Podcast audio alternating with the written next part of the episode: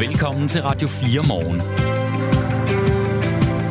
Den anden dag i den første forårsmåned, som vi jo markerede rigtig stort i går. Jeg skulle, Michael Robach, som jo er forårsredaktør på det her morgenprogram, jeg skulle spørge fra mine ører.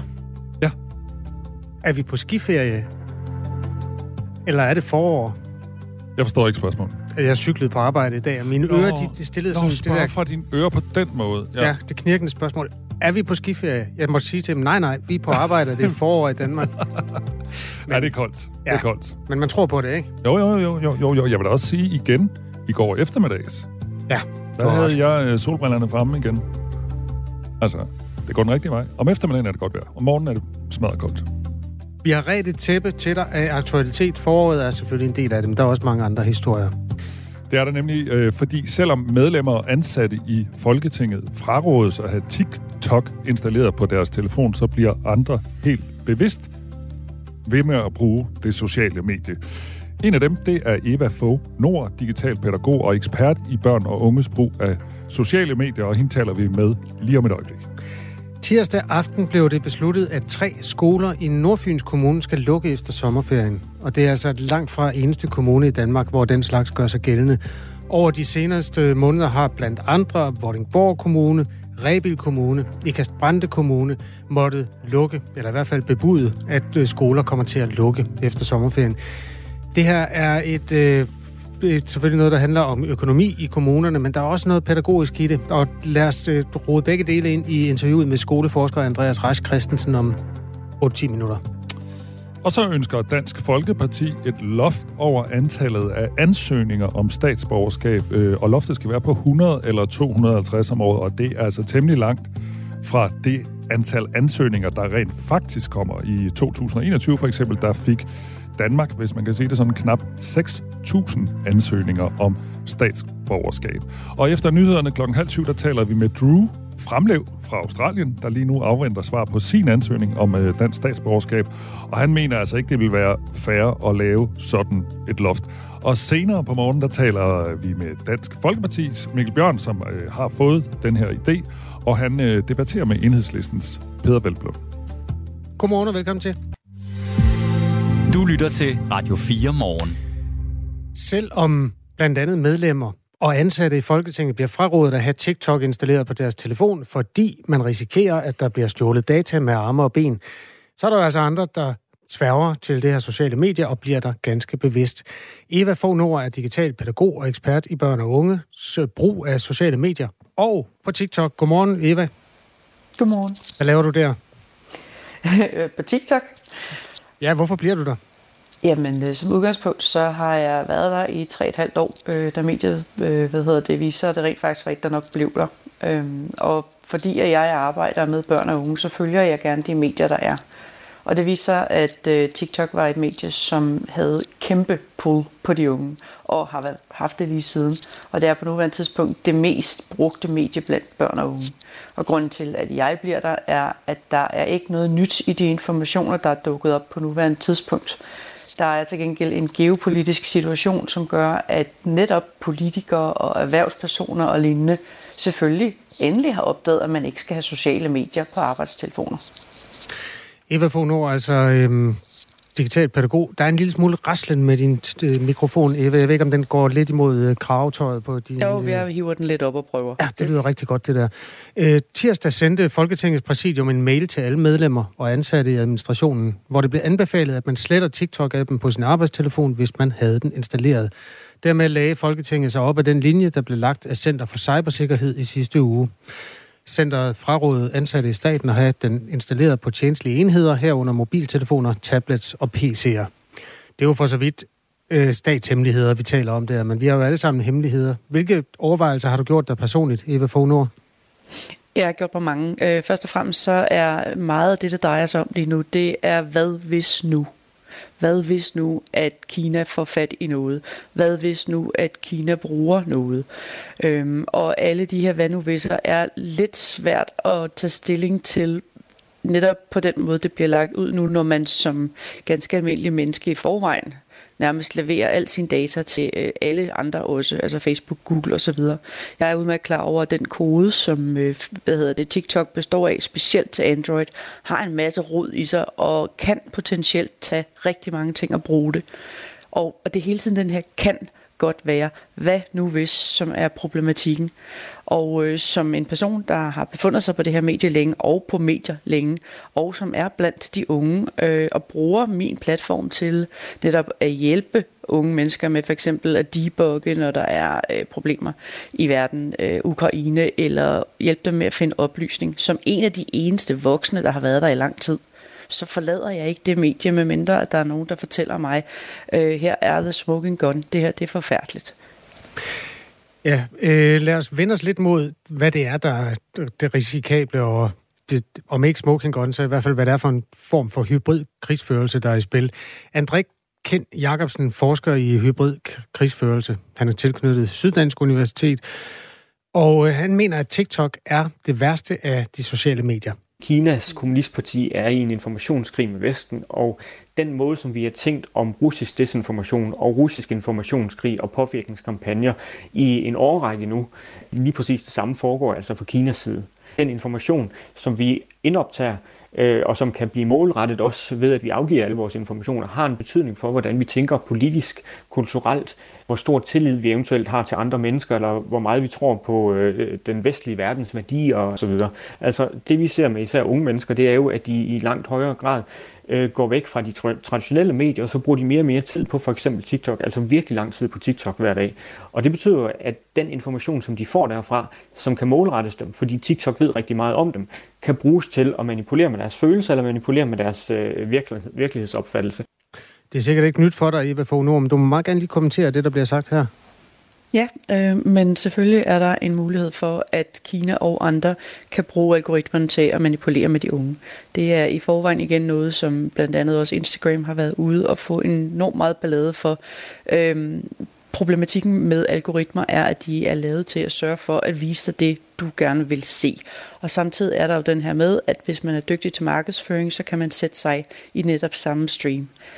Jeg har erfaring og større tiltro til, at de unge mennesker ikke falder for skal vi sige, øh, propaganda af den slags. Jeg er mere bekymret for Andrew Tates og den type mennesker, fordi det er mere den slags reaktioner, som rammer de unge. Hvorfor? Igen ved jeg godt, det her det kan jeg mener, at øh, de unge mennesker er mere påvirkelige over for øh, problematikker omkring, øh, hvad hedder det, racisme, kønsproblematikker, øh, alle de her ting, der foregår omkring blandt andet Andrew Tate. Og øh, hvor man går ind og har... Øh, Beskriv lige, sige? hvad det er, der foregår omkring ham. Han er jo en voldsom type i det hele taget på sociale medier. Ej, det må man sige. Han er en mand, som øh, grundlæggende går ind og siger, at mænd er mænd, og kvinder skal stå i køkkenet. Og derudover så øh, snakker han meget om blandt andet, at øh, man skal kunne slå fra sig, og han er en meget voldsom person, der taler imod systemer og imod alt, der ikke lige passer ind i den her såkaldte manderolle, han synes, at mænd skal have. Øhm, sms fra Daniel. TikTok og Facebook er kun sat i verden for at tjene penge og ikke for at skabe noget godt. Der burde være et statsstyret social medie i stil med Facebook. Øh, det burde ikke være et, et privat firma, der sidder med de oplysninger, de har adgang til. De udnytter os til fordel for forskning og for at tjene penge. Det er usmageligt. Jeg har droppet Facebook. Jeg vil ikke bidrage øh, til Metas mediedrama, skriver Daniel. Ja, øh, Eva, det var bare en, en kommentar. Jeg ved ikke, om du har noget input til den, men ellers har jeg et sidste spørgsmål til dig. Jo, altså udgangspunktet er igen, sociale medier er en data sluger. Det er det, der ligesom er en del af det, for at sørge for, at de netop kan bibeholde vores øh, informationer og vores øh, hvad hedder det, opmærksomhed. Så det kan godt forstå det. Man skal ikke være på sociale medier, hvis ikke man vil af med sine data. Du har ikke set den smoking gun endnu. Hvad skal der til for, at du anbefaler forældre og børn at øh, fjerne TikTok fra deres telefoner? Altså, hvad er det worst case, som man skal hen til? Jamen, hvis vi får en Cambridge Analytic for øh, TikTok, så siger jeg pænt nej tak, og går min vej. Hvad var det nu, det var? Det var, at de viser, at de havde samlet en masse data og brugt den og solgt den videre, og i det hele taget misbrugt den på næsten alle tænkelige måder, øh, mens de sad og sagde, at vi har ikke gjort noget som helst. Okay. Men Men jeg skal også sige, at grunden til, at jeg jo også bliver der, er jo netop fordi, at jeg er en stemme blandt de unge, som netop sørger for at holde dem på den sti, der hedder, okay, verden er altså fuld af fakta. Og øh, det er derfor, at jeg netop har fået en following, fordi jeg sørger for at hjælpe dem med at navigere i en verden, hvor der ofte ikke er voksne. Og hvis sådan en som jeg forsvinder, så efterlader vi endnu flere unge mennesker fuldstændig på egen båd, midt i et kæmpestort hav. Sådan en slags gårdvagt? Ja, det er jeg blevet kaldt før. Okay. Vi er glade for, at du vil være øh, de unges, øh, eller være den voksne stemme her i Radio 4 morgen, med indblik i, hvad de unge foretager sig. God dag. I lige måde. Eva Fognor er digital pædagog og ekspert i børn og unges brug af sociale medier. Og den sms, der kom fra Daniel, er jo sendt ind på nummeret 1424. Radio 4 taler med Danmark. Prøv lige at høre her, øh, Kasper, lige høre et klip. 12,000, 15,000, 18,000 is bid. 18,000, 20, 20,000, 22, 25. Aktion. 25,000. Auktion. 25,000. Lot number 10. 25,000 is also room. Vi skal lige have det 25,000, 25,000. Første, anden og tredje gang. 25,000. Skal jeg gætte, hvilken by det foregår i? Ja, det må du gerne. Rungsted. Nej, nej, nej. Det, foregår, det der, der foregår faktisk i København, i Bredgade. Du kunne høre, Nå, en bil, ja, der, bevares. dyttede, Okay. der dyttede i baggrunden. Nå, men det er, fordi jeg har en lille nyhed med. Øh, tak. øh, kunne du høre, hvem det var? Nej, det kunne jeg ikke. Nå, Øh, ser jeg du ikke fjernsyn? Nej. Nå, okay. Det er Jesper Brun Rasmussen. Nå, ja, okay. Yes. Øh, og han meddeler øh, i går i en pressemeddelelse, at han stopper i øh, Brun Rasmussen, og øh, det gør hans datter også, Alexa. Nå. Altså, Du, du ser helt spørgende ud, men jeg kan sige til dig, jeg tror, der er mange, der, der, der kender Jesper Brun Rasmussen, også datteren Alexa, fordi både DR1 og TV2 har haft mange og lange serier om det her auktionshus. jamen, nu- jeg, jeg ved godt, hvem de er, når du siger det på den Ja. måde. Men det, det er mere det, at datteren også stopper. Ja. Øh, Så er det jo ikke en alders ting, går jeg ud fra. Nej, det, jeg tror, det er fordi, eller det er fordi, de øh, sidste år blev solgt til det internationale auktionshus Bonham øh, for et større millionbeløb, og så tror jeg også i hvert fald i forhold til Jesper Brun Rasmussen, han blev 80 i oktober, så det er måske også på tid at stoppe. Og han siger i den her pressemeddelelse, som auktionshuset har sendt ud, jeg har været i firmaet, siden jeg var 19, øh, siden jeg var 19 frem til denne overdragelse, og med mit 60-års jubilæum bag mig med tre skønne børnebørn og en masse kunstoplevelser, øh, jeg stadig har så gode, vil jeg glæde mig til at gå på museum og se og nyde kunsten, uden at skulle svinge hammeren i den forvisning om, at mit sidste hammerslag til Bonhams har sikret husets fremtid. Første, anden og tredje gang. Tak for denne gang, siger han. Det her er Radio 4 morgen. Klokken er 18 minutter over 6. Husk, du kan skrive til os på 1424. I denne uge, der blev det besluttet, at tre skoler i Nordfyns Kommune skal lukke efter sommerferien.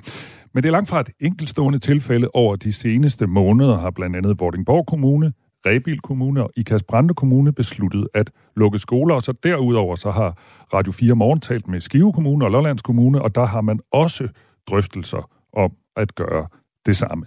Andreas Ras Christensen ringer vi til, når vi skal tale om skoler, og han er skoleforsker hos VIA University College. Godmorgen. Godmorgen. Hvorfor lukker øh, der skoler rundt omkring i landet øh, i, i, for tiden? Jamen, det kan der selvfølgelig være, være flere forklaringer på. Altså, nogle af dem, der kan være i hvert fald, er nogle øh, økonomiske. Man kan sige, det er en relativt dyr forretning at drive nogle mindre skoler. Den største udgift, man har, det er antallet af elever per lærer, så at sige. Ikke? Så hvis man har mindre klasser, jamen, så kan det være en ret dyr model. Der kan selvfølgelig også være nogle øh, argumenter for hos nogle kommuner netop at frigøre nogle økonomiske ressourcer, altså sammenlægge nogle skoler og, og derved frigøre nogle økonomiske ressourcer til så at investere i de lidt øh, nye, større skoler. For eksempel ved at sætte flere voksne på undervisning eller lignende. Det sidste kan man håbe på. Det første vil være et problem, hvis det udelukkende øh, bliver drivkraften i det. Vi har også nogle gange hørt, om der har været sådan øh, rekrutteringsmæssige udfordringer, altså med at få, få skolelærer. Spiller det også ind? Ja, det kan det gøre. Det er klart, at hvis man, hvis man kan sammenlægge en skole, og derved for eksempel sikre, at man bedre kan have øh, uddannede lærere, der er uddannet i de fag, de underviser i, til at have ansvaret for undervisning, jamen så er det jo klart en, øh, et, et løft, kan man sige. Ikke? Så, så der skal ligesom sådan nogle argumenter på bordet, altså enten at man kan frigøre økonomiske ressourcer til at investere i et kvalitetsløft, eller sikre sig og eller sikre sig, at man har uddannet lærer til at varetage undervisningen i fagene, jamen så, så er det nogle af de ting, som selvfølgelig kan være udmærkede argumenter for at, at lave nogle ændringer på skolestrukturen. Er skolelukninger sådan en, en tendens, vi skal til at vende os til, eller øh, er det bare noget, vi lige er opmærksom på nu? Fordi jeg kan jo også huske, øh, min egen barndomsskole, den lukkede på år efter jeg gik ud, så det er, jo ikke, det er jo ikke sådan, vi ikke har set det før, men er der en stigende tendens for tiden til, at skoler ja, lukker? Ja, du har helt ret i. Det er jo ikke noget nyt fænomen, og vi havde et, et, et stort ryg fra år tilbage, fra 2007 til 16, hvor der faktisk lukkede rigtig mange mindre skoler. Man kunne godt være lidt bekymret for, øh, set i nogle forældres perspektiv, at man ser nogle skolelukninger nu nogle steder, fordi kommunernes økonomi er presset, og det er som sagt en, en ret dyr løsning at have mindre skoler. Det kan godt være en pædagogisk god løsning, men det er en dyr løsning øh, rent økonomisk set. Tilbage i starten af februar, der fortalte vi her på Radio 4 morgen, hvordan et markant fald i antallet af børn i landdistriktskommunerne det seneste årti har resulteret i flere skolelukninger.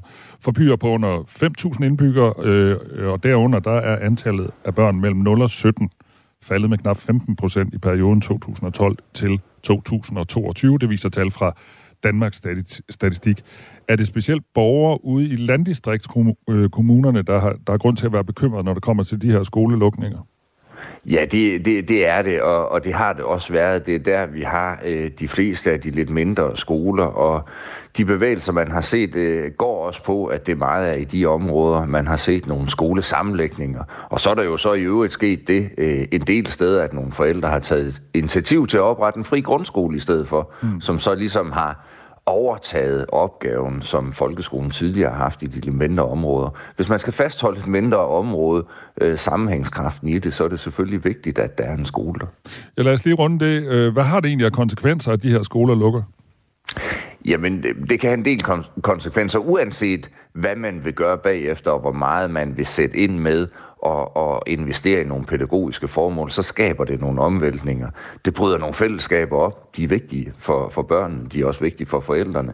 Og derfor vil der være nogle forældre, som, som hvis de ikke kan se, at den her nye skole bliver en god ramme, set ud fra deres øh, perspektiv, jamen så kan de jo tage det valg, og det er der en del, der har gjort, at sætte deres børn over en fri grundskole. Eller en, en endnu mere, øh, hvad skal man sige, radikal model, hvor de så selv går sammen og laver en fri grundskole.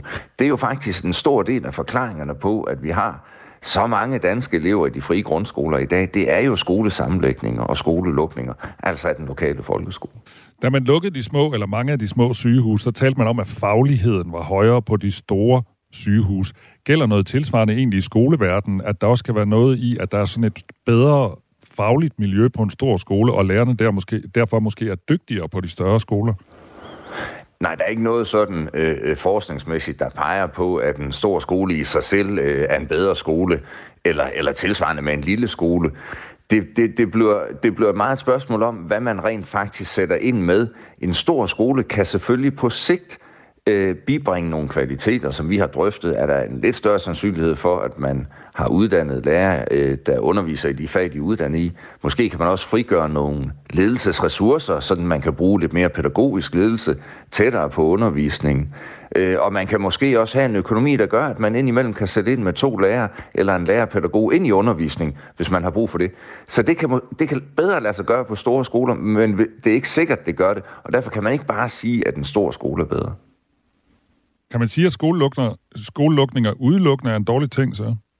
Nej, det kan man så heller ikke. Øh, det, det er klart, at på den korte bane, øh, der vil det være nogle omvæltninger og nogle risici, som vi har talt om, som man skal være meget opmærksom på. Men, men, men på, den, på den længere bane, øh, der kan det godt være en god løsning. Og man kan netop omvendt heller ikke sige, at en lille skole nødvendigvis er en bedre model. Øh, det kan være sådan, at, at klassefællesskaber jo selvfølgelig også kan blive for små, øh, øh og, og det kan være sådan, at man har for mange lærere, der står og underviser i fag, de ikke er uddannet i. Så, så en lille skole er heller ikke nødvendigvis i sig selv en bedre løsning. Tak fordi du gjorde os klogere her til morgen, Andreas Rask Christensen. Selv tak. Klokken cirka 20 minutter over, 20 minutter over syv, der taler vi med Malene Obling, der har to børn på Kongslundskolen i Bogense, og som i tirsdags fik at vide, at skolen skal lukke efter sommerferien. Det er noget, øh, 98 kommuner i Danmark gør en gang imellem. Det kan være, der går mennesker med erfaring fra det her. Altså enten at du selv har gået på en kommuneskole, som endte med at lukke og må, må flytte, eller som forældre har måttet øh, være på sidelinjen af det der meget svære skift i ens hverdag og ja, netværk vil det vel også. Der er vel også sikkert også nogle venskaber, der er på spil i den slags. Du må meget gerne skrive til os. Og for mange øh, små byer, jeg er jo vokset op, jeg er jo simpelthen vokset op i byer, der var under, hvor der boede under 500 mennesker. Så jeg ved noget om at være i en lille by. Øh, og for mange små byer, der er skolerne jo også et samlingspunkt. Altså, og det betyder jo rigtig meget, øh, også for sådan en by, om der er en skole. Også i forhold til, hvordan går det med huspriserne, og hvordan går det med fællesskabet i byen. Fordi at de her skoler i mange små byer også er sådan en slags kulturhuse.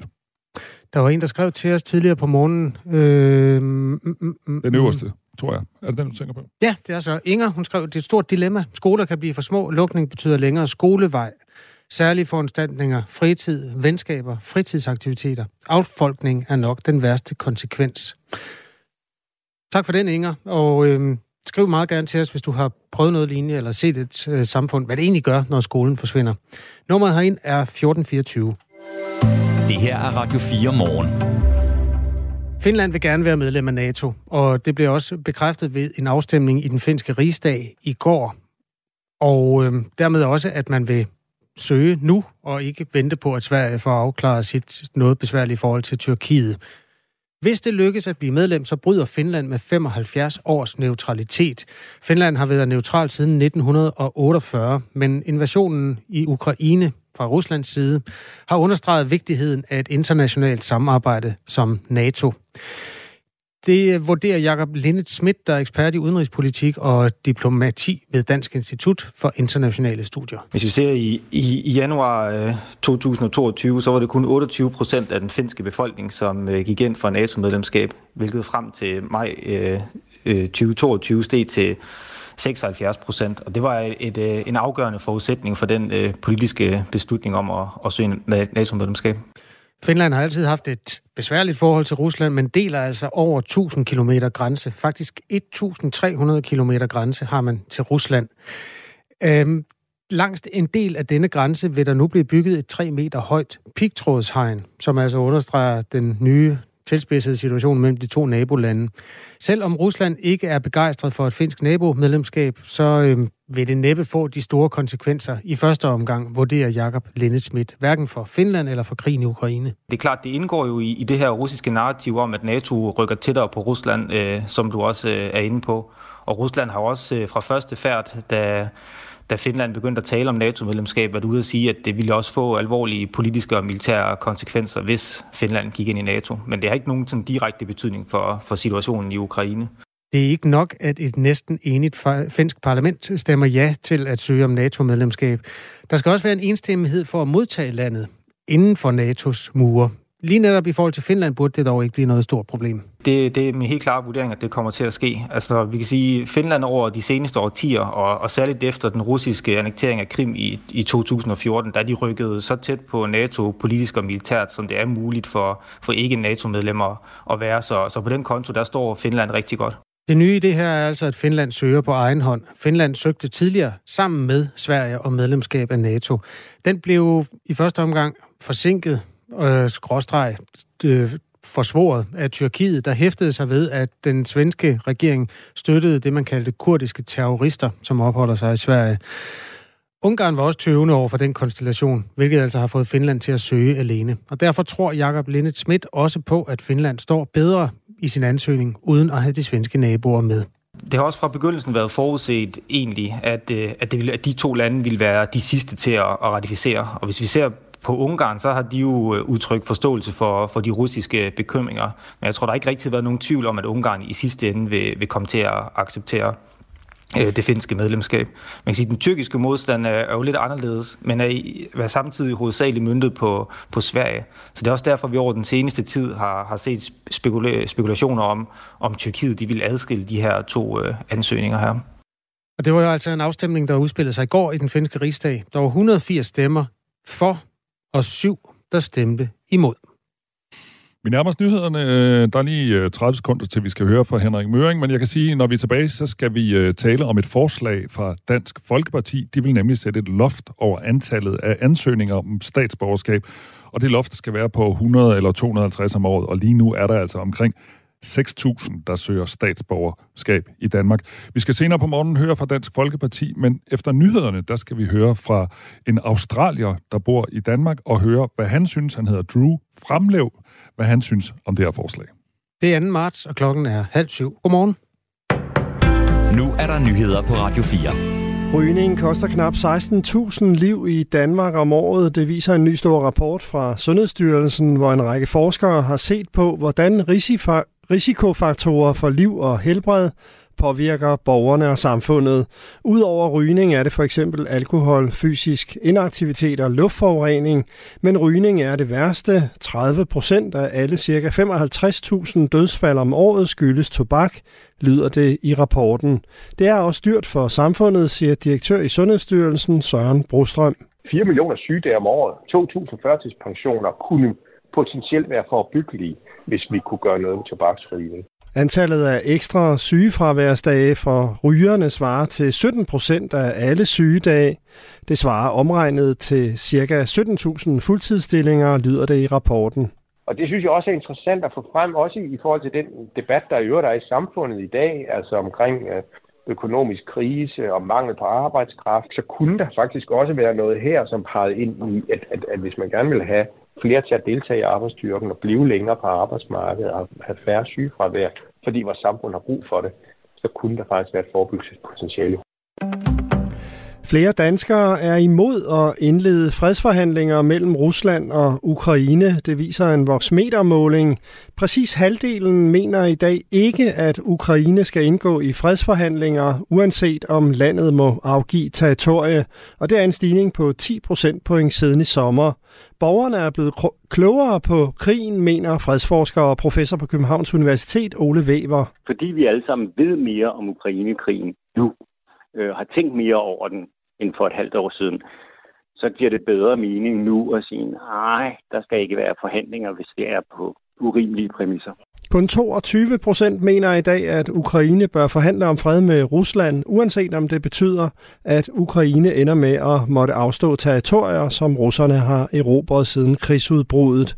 I juni sidste år var tallet 26 procent. Man kan sådan lidt tilspidse sige, at hvis, hvis man ikke har tænkt over en konflikt og bare får at vide, der er krig, skal vi ikke stoppe krigen og begynde at forhandle fred? Så vil de fleste naturligvis sige, ja, lad os stoppe krigen og begynde at forhandle fred. Men når man har sat sig ind i en konflikt, så kan det godt være, at man nogle gange siger, det, det er ikke det, vi skal gøre lige nu. For det vil faktisk være at belønne en aggressor. USA opfordrer til, at Iran undersøger meldinger om forgiftede skolepiger. Det oplyser den amerikanske regering, skriver Reuters. Ifølge medier i Iran er mere end 100 elever i går blevet indlagt efter en ny række af formodet gasangreb mod pigeskoler. Der har også været meldinger om hundredvis af tilfælde af åndedrætsbesvær blandt skolepiger i hele landet de seneste tre måneder. Den iranske regering sagde søndag, at man formoder, at der er tale om bevidste angreb mod landets pigeskoler. Motivet skulle være et ønske om at få skolerne lukket.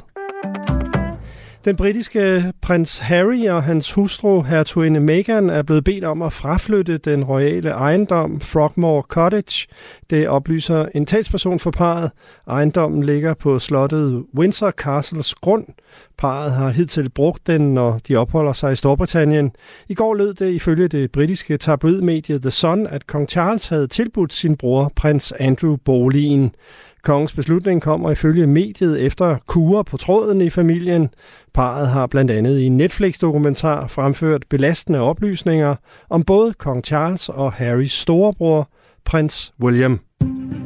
Først på dagen tåge, men i løbet af dagen klarer det op med en del sol, 5-9 grader og svag til jævn vind omkring nordvest. Du lytter til Radio 4 morgen. Husk, du kan skrive en sms til os på 1424.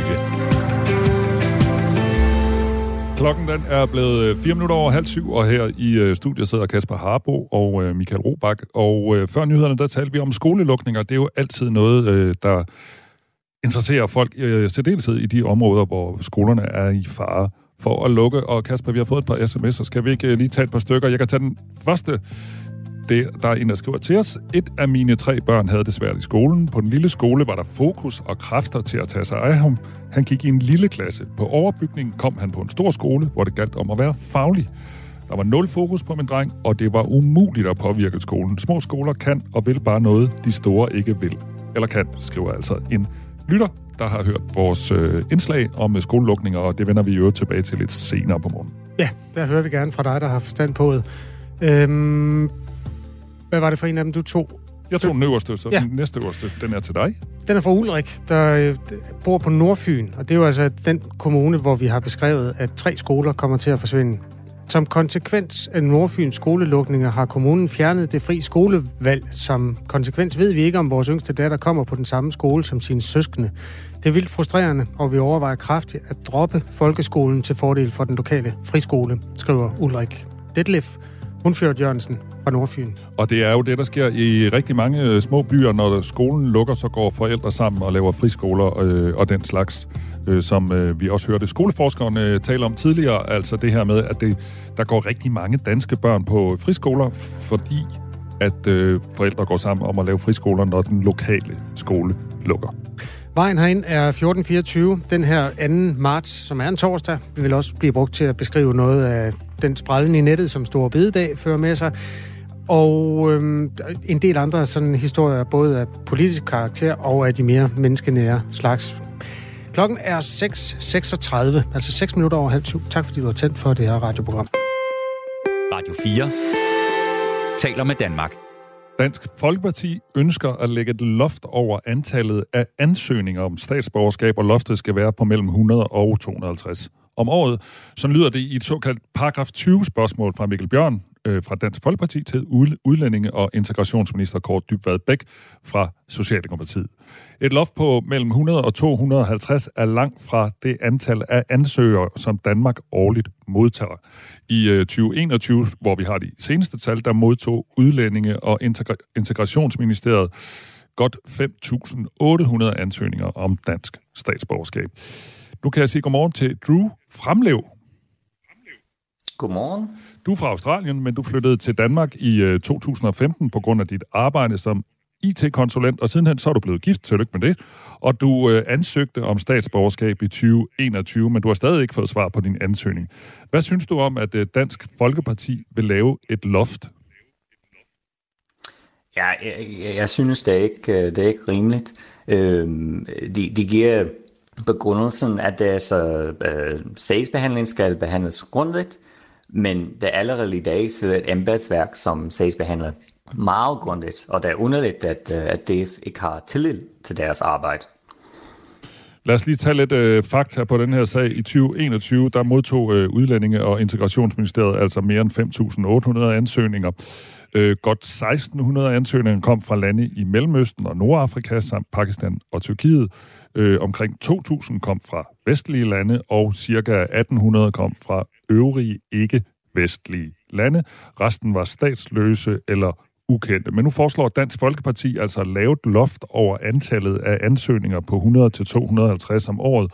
Og argumentet lyder altså, så, at ansøgningerne kan behandles med den grundighed, som en ansøgning om statsborgerskab fortjener.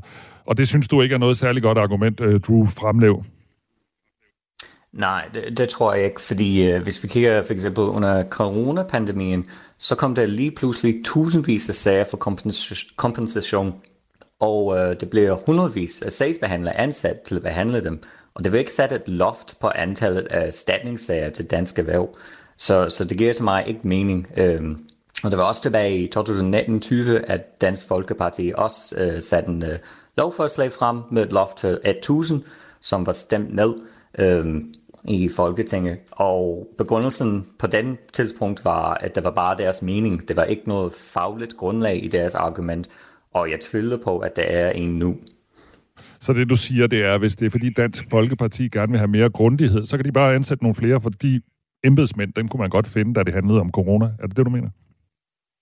Ja, det er præcis, hvad jeg mener. Yes. Øh, det, det er ikke en god argument. Vi har talt med Eva Ersbøl, som er seniorforsker emerita ved Institut for Menneskerettigheder. Hun er ekspert i indfødsret, og hun siger sådan her om forslaget fra Dansk Folkeparti. Det vil jo betyde, at ansøger nummer 251 enten skulle indgive en ny ansøgning næste år, eller skulle øh, vente med at få behandlet sin sag til næste år. Det ville jo medføre en kæmpe lang sagsbehandlingstid for de mange mennesker, som af gode grunde øh, gerne vil have statsborgerskab i Danmark, fordi de bor permanent og opfylder alle krav. Sådan sagde altså Eva Ersbøl. Drew Fremlev, hvad ville det betyde for dig, hvis det tog endnu længere tid at få statsborgerskab? Ja, det, det, vil være, det vil være lidt svært at forholde sig til. Øhm, lige nu har jeg allerede ventet siden øh, august 2021, og har ikke hørt et år. Øhm, og med sagsbehandling nu, så forhåbentlig får jeg et svar for august i år. Men det betyder, at jeg er først statsborger øh, næste år, efter jeg har været i Danmark i, i ni år. Og jeg tror, det er en urimelig øh, lang tid. Øhm, og det, det virker absurd, at opnåelsen af dansk indfødsret skal ske på baggrund af et første mølle-princip, og afhængig af, at man tilfældigvis nåede at søge inden loftbæl noget, fordi vi, vi taler om indfødsret, ikke, ikke et borgersnummer. Hvad, kan du ikke lige hjælpe os, fordi øh, hvad betyder det egentlig for dig, hvis du får dansk, øh, dansk statsborgerskab? Altså, hvad, hvad, hvad er den helt konkrete forskel, hvis du får det? Øh, det vil give den forskel, at, at jeg føler som, som en, en, en rigtig del af landet. Øh, på mange måder føler jeg dansk nu, øh, når jeg taler engelsk, øh, så en gang imellem, så kan jeg ikke huske et engelsk ord, fordi jeg kun kender det danske ord. Øh, jeg, jeg gør mange ting, som, som jeg føler er, er dansk nu. Jeg bor her med, med med dansk mand. Øh, jeg, jeg elsker at bo i Danmark, det er mit hjem, men, men jeg kan ikke øh, stemme til Folketinget.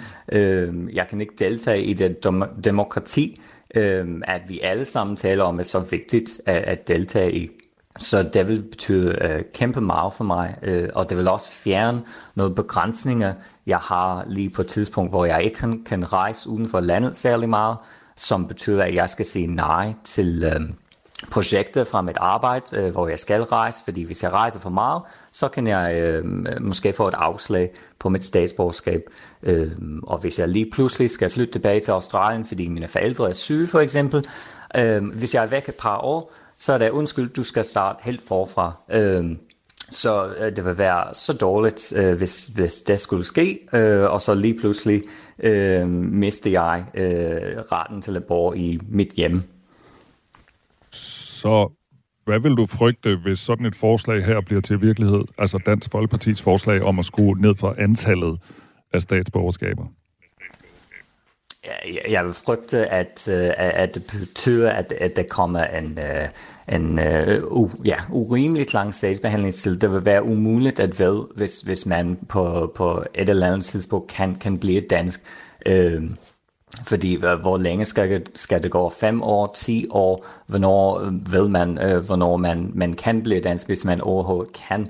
Øh, fordi øh, der er selvfølgelig folk født i det her land, som, som ikke har dansk statsborgerskab, og, og jeg mener, de skal have det, før jeg, jeg har det. Så jeg tror, jeg aldrig kunne komme til at, at blive dansk, øh, og, og, og det vil jeg være virkelig ked af. Vi skal tale med Mikkel Bjørn fra Dansk Folkeparti øh, senere på morgen. Har du et spørgsmål til ham, eller har du noget, du gerne vil sige til ham? Ja, øh, jeg vil gerne bare sige, at, øh, at ja, øh, statsborgerskab ikke er en ret, men vi er i en retsstat, og vi har en ret til en retfærdig behandling, gennemsigtige klagemuligheder og, og en rimelig sagsbehandlingstid, fordi vi vil gerne kalde os for dansk, fordi vi elsker Danmark.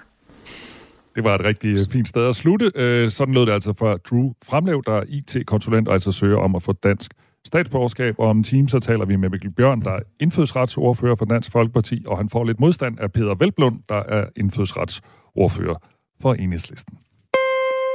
Radio 4 taler med Danmark. 5. maj er sidste gang, der er stor bededag, så forsvinder den. Det gør den bare ikke alligevel. Øhm, fordi der findes simpelthen flere steder, hvor man stadig vil kunne holde konfirmation på den her nedlagte helligdag. Øh, flere kirker tilbyder, at den vil leve videre, også i 2024, hvor regeringen ellers har varslet, eller faktisk vedtaget, at den forsvinder, sammen med i øvrigt øh, radikale venstre, som var med til at stemme for i forgårs. Øh, Malene Friksen er sovnepræst i Broager Sovn, der ligger i Sønderjylland. Jeg ved godt, I, I kalder det noget broer. Hvordan er det, I siger det, Malene? Bro, bro, Broager, sig det lige. Brav. Brav. Hm. Godmorgen. Godmorgen. Hvorfor vil I holde liv i Store Bededag? den er blevet øh, afskaffet i gåseøjne udefra, og vi som institutionen kirke øh, vil gerne give folk, at øh, her er noget, man kan stole på.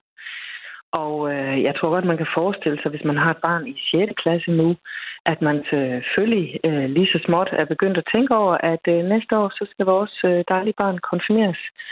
Og øh, det er jo ikke kun noget, der handler om den der lille snævre familie, altså øh, forældrene og barnens søskende måske, men det er jo også noget, der i høj grad øh, glæder navnlig bedsteforældre. Her i Sønderjylland har vi jo også noget, der hedder guldkonfirmation, så 50 år senere kommer man altså i kirke igen.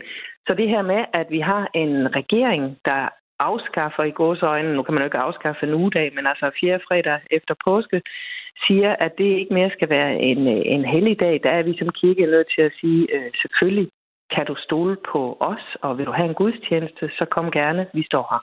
Du blander to ting sammen, Malene Frederiksen, fordi du får det til at lyde som om, regeringen vil afskaffe alt det festlige ved konfirmationer. Det vil regeringen ikke. Den vil bare afskaffe okay. helligdagen den øh, 4. fredag efter påske. Det er jo en dag, som står i min alderbog, og i alderbogen, der er de dage, hvor jeg skal øh, stå på, øh, være øh, i mit øh, præsthjul og være inde i kirken sammen med alle de andre, jeg holder kirke sammen med. Så, så det er jo, øh, den, den er jo taget øh, væk øh, på den måde. Mm. Altså, at øh, jeg arbejder typisk, når andre folk har fri, og det har de ikke mere. Så jeg kan jo heller ikke bare øh, gå ud fra at lægge den gudstjeneste der kl. 10 om formiddagen, konfirmation eller ej, fordi andre folk øh, nu fra allerede næste år skal på arbejde. Konfirmationerne får lov at leve videre, og det er der altså ikke lavet om på fra regeringens side. Men det, I laver om på, hvis man ellers kan sige det, eller det, I bevarer, det er muligheden for at blive konfirmeret og holde fest på det, der så hedder Store Bededag i 2024 og 2025, et eller andet sted omkring starten af maj. Øh, som, jeg ved ikke engang, vi vil fortsætte også med at kalde den store bededag. Vil I det? Ja, det synes jeg da, den står jo i min alderbog, men, men, det her, men, men altså, jeg, jeg vil ikke give dig helt ret. Jeg synes faktisk, at regeringen har afskaffet øh, Stor Bededag som konfirmationsdag. Det er store konfirmationsdag. Det giver så god mening at øh, arbejde hen imod en fest med de unge mennesker, som er en fredag, fordi det er bare en rigtig god festdag. Så jeg synes faktisk lidt, det er øh, en oplevelse af som folkekirkelig institution at mærke den her magtfuldkommenhed, som med der er mange nuanceringer, og der er en stor kompleksitet i det, men der er også sammenligninger med minkskandalen. Altså det her, det skulle bare gå rigtig hurtigt fra regeringens side. For os som folkekirke er det meget hurtigt allerede næste år at skulle tænke i nye baner. Hvad med alle de stakler, der ikke skal konfirmeres stor bededag? Vi er nogen, der er blevet konfirmeret en søndag. Du får det til at lyde som om, at det er rigtig forfærdeligt at blive øh, sådan, øh, konfirmeret alle andre dage en stor bededag. Men det er altså majoriteten. Det er lyde forfærdeligt at blive konfirmeret alle Jo, de, de må ikke dage. være med til festen. Ja. De må ikke nyde ja. den storslåede fest, som en fredag indbyder til. Altså, det er jo det er altså, faktisk sådan, det 80 procent har det. I Broager Kirke holder vi også konfirmation øh, lørdagen, altså øh, efter den øh, fredag og, og det kan om søndagen. Ja. Yes, Jamen, der, jamen, øh, der er mange jo lækre dage, der kan noget. Altså hjemmefra, der Så går det vel nok, så. tror du ikke? Øh, nej, jeg synes det her, at der udefra er nogen, øh, der siger, øh, nu er det her øh, fra regeringens side ikke mere en, øh, en mulighed. Det går faktisk ikke. Altså min biskop, Marianne Christiansen, er citeret for at sige, altså hvis man kan afskaffe en helligdag, øh, så kan man jo også afskaffe øh, en mere. Altså, og det her, det er faktisk noget, som er vores øh, hjerteblod. For det vi som kirke kan, det er de her helligdage. Altså det her, det er så stort. Øh, det er jo ikke kun kirken, det er jo også øh, hele restaurationsbranchen. Hvad med ham, der trykker kalender? Altså det, det, er, det er så vildt at, at blive overrulet udefra, uden selv at have kunne øh, vælge til eller fra. I 2024 og frem, så er dagens store bededag jo altså en almindelig fredag. Øhm, dine gæster til de her konfirmationer, eller ikke dine gæster, men konfirmandernes gæster, skal jo så ja. efter alt at dømme på arbejde den dag alligevel. Ja. Så hvor ja. godt et tilbud er det egentlig, at man stadig kan blive konfirmeret stor bededag i Broager? Ja, men det er et godt tilbud på den måde, at hvis man nu for tre år siden har valgt den der øh, restaurant, som alle de andre også gerne vil have, og er dem, der har fået den, og har fået fætteren hjem fra Canada, og har afstemt det med kusinen, som også skulle øh, konfirmeres lige omkring de dage der, og har planlagt det hele, så er det stadigvæk et rigtig godt øh, tilbud, helt bestemt. Malene Friksen, god dag, og tak fordi du var med. I lige måde, tak.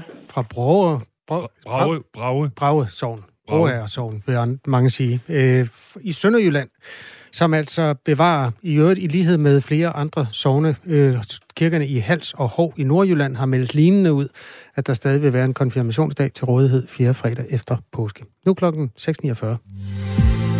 Du lytter til Radio 4 morgen. Så skal vi et smut ind på Christianborg, fordi alt tegner til, at uddannelsespolitikken kommer til at stå højt på dagsordenen i den kommende tid. I hvert fald er det planen, at regeringen senere i dag vil fremlægge et stort reformudspil for lige præcis uddannelsesområdet. Med os har vi Radio 4's politiske redaktør Thomas Larsen. Godmorgen. Godmorgen. Hvor stor en satsning er der tale om fra regeringens side? Der er ganske ikke tale om en kæmpe stor politisk øh, dagsorden, som de prøver at løfte øh, nu, og de bruger selv internt udtryk, at de, øh, at de taler om signaturprojekter, og det er det ord, de bruger til at beskrive regeringens altså allerstørste og vigtigste projekter, og det bliver det her uddannelsesudspil, der kommer i, i dag. Det bliver et af de allerstørste udspil i løbet af foråret, og jeg tror næsten, man kan sige, i løbet af den regeringsperiode, de får, hvad enten den bliver lang eller øh, kort. Øh, og det kan vi også se øh, i forhold til de altså ministre, der bliver involveret i løbet af dagen, når regeringen sådan for alvor vil lægge sine planer øh, frem. Altså vi ved, at øh, statsministeren selv vil blive engageret og skal være en trækkraft, og så kommer der også et pressemøde senere på dagen, hvor der vil være tre centrale ministre med, blandt andet økonomiminister Troels Lund Poulsen, også den nye uddannelse- og forskningsminister Christina Egelund, og så vil Mathias Tesfaye fra Socialdemokratiet også være øh, med.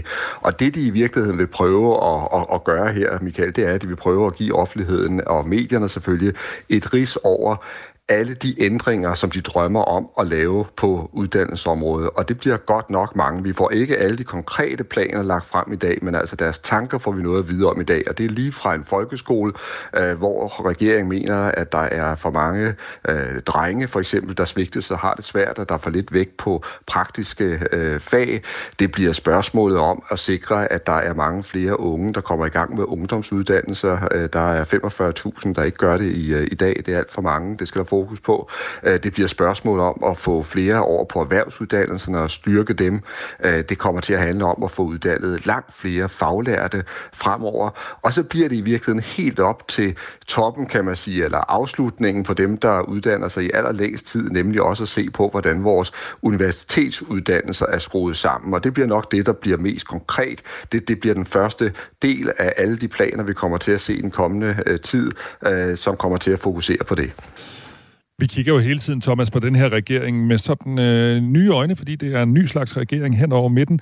Hvor enige er de tre partier på det her felt? Er det sådan fyldt med, med, med er det et hejfyldt farvand, eller er de enige?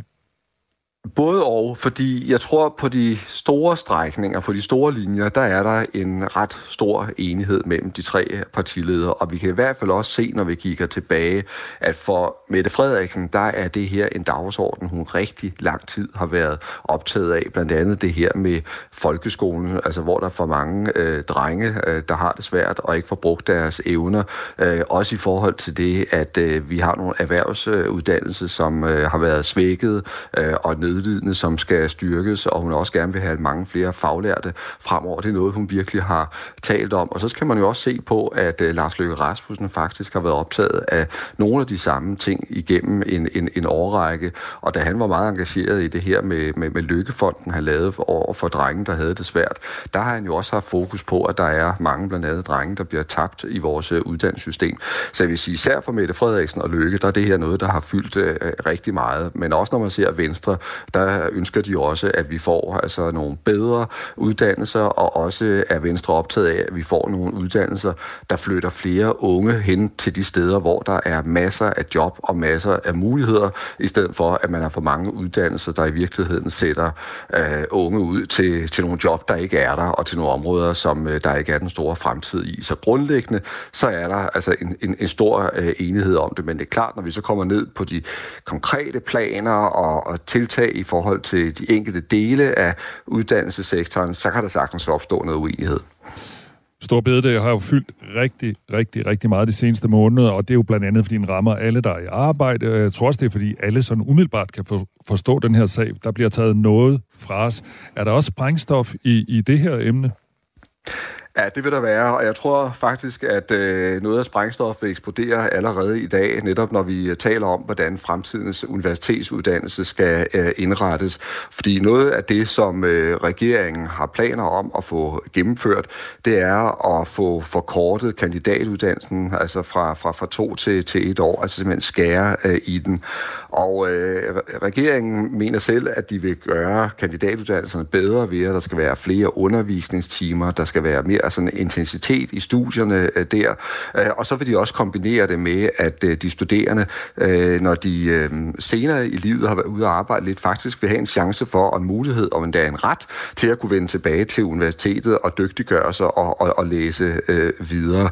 Øh, der kan jeg godt øh, allerede nu røbe, at det er en model, som universiteterne ikke er ret glade for. De er faktisk øh, lodret øh, imod, øh, og øh, der kommer vi til at se en kæmpe kamp udspille sig, hvor øh, regeringen kommer op mod noget nær en øh, samlet universitetsverden, og det kommer ikke til at gå øh, stille af sig. Og så var du så inde på før, er der nogen i regeringen, der måske ikke er så enige i det her. Og der er det interessante faktisk, at inden folketingsvalget, der var både Venstre, men især også Moderaterne lidt skeptiske over for det her med at korte et år af. Og nu bliver det altså Moderaternes øh, uddannelsesminister og forskningsminister Kristi Elund, der skal prøve at få det her øh, banket igennem i forhold til nogle universiteter, der meget gerne vil være fri for de her omlægninger. Dem, der ligesom skal tage imod alle os, der uddanner sig, det er jo sådan langt hen ad vejen erhvervslivet. Hvordan forholder de sig til udspillet? De er lidt blandet, det er sandheden, fordi på lange strækninger, der mener de, at det, som øh, regeringen gerne vil på uddannelsesområdet, øh, har nogle rigtige ting i sig, og de vil jo netop meget gerne have, at der er flere unge, der kommer ud til alle de job, der er i erhvervslivet, øhm, og øh, på den måde er de, er de positive.